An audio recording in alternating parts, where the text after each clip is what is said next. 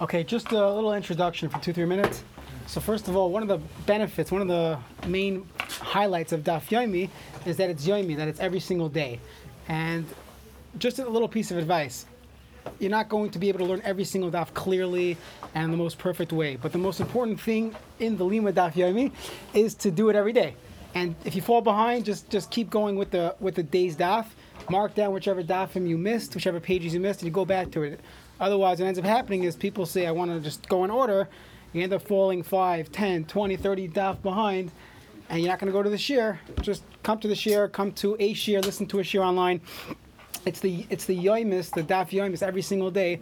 That's that's the key to this program. Many people ask, what about Chazara? What about repeating it, going over it again? So a few things. Number one, I will attempt bli neder to have a like, like a 25 minute review on Shabbos before my halacha shiur, just to go over the seven daf outside. Not going to go through it inside. Just in 25 minutes, go through the key points, so we can remember it on, on a weekly basis. Additionally, there's a great app called All Daf. Uh, you should download it on your phone. And if you have a few minutes here and there, there are so many different tools that they have. A two-minute review, eight-minute review, 20-minute review. You can learn halacha on the on the daf, navi on the daf. You could choose whatever you want. So the app is called All Daf. It's an excellent app. I use it to prepare. There's many, and if you miss a daf and you want to get, you know, you're traveling or something, you want to learn in the morning, there's uh, so many different shiurim to, to choose from.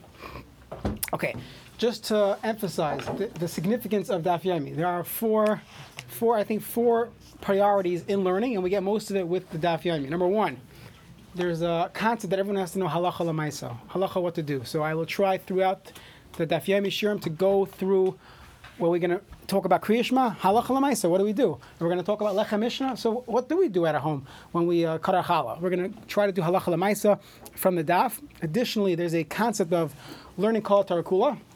A person should try over his lifetime to go through kol tarakula.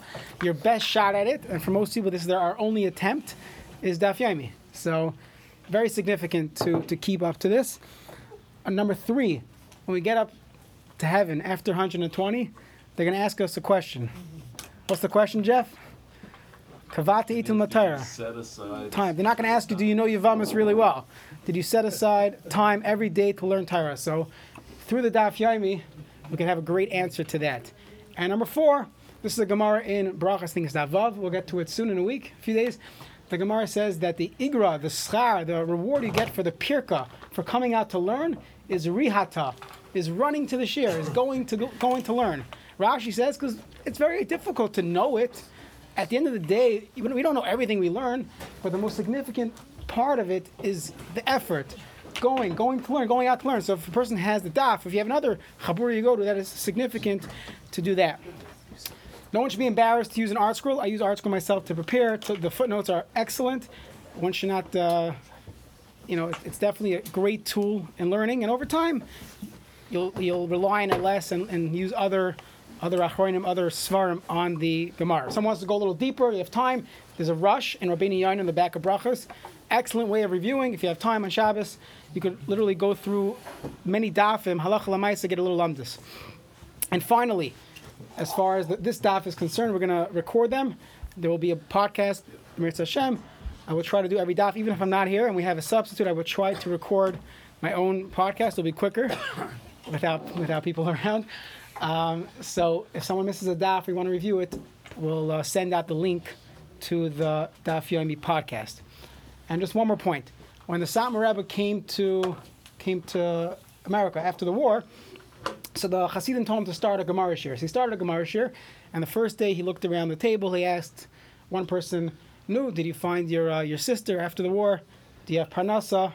That was the whole shiur. The next day he asked someone else, "Did you, you found your brother-in-law?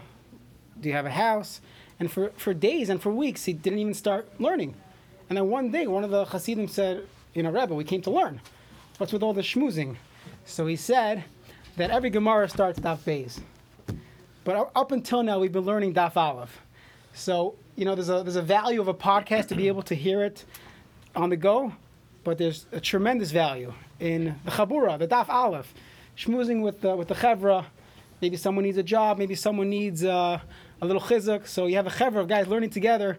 So come a few minutes early, spend a few minutes afterwards. Just uh, a chevra of of uh, those coming out to learn is a very strong chevra, and uh, we should learn daf aleph as well.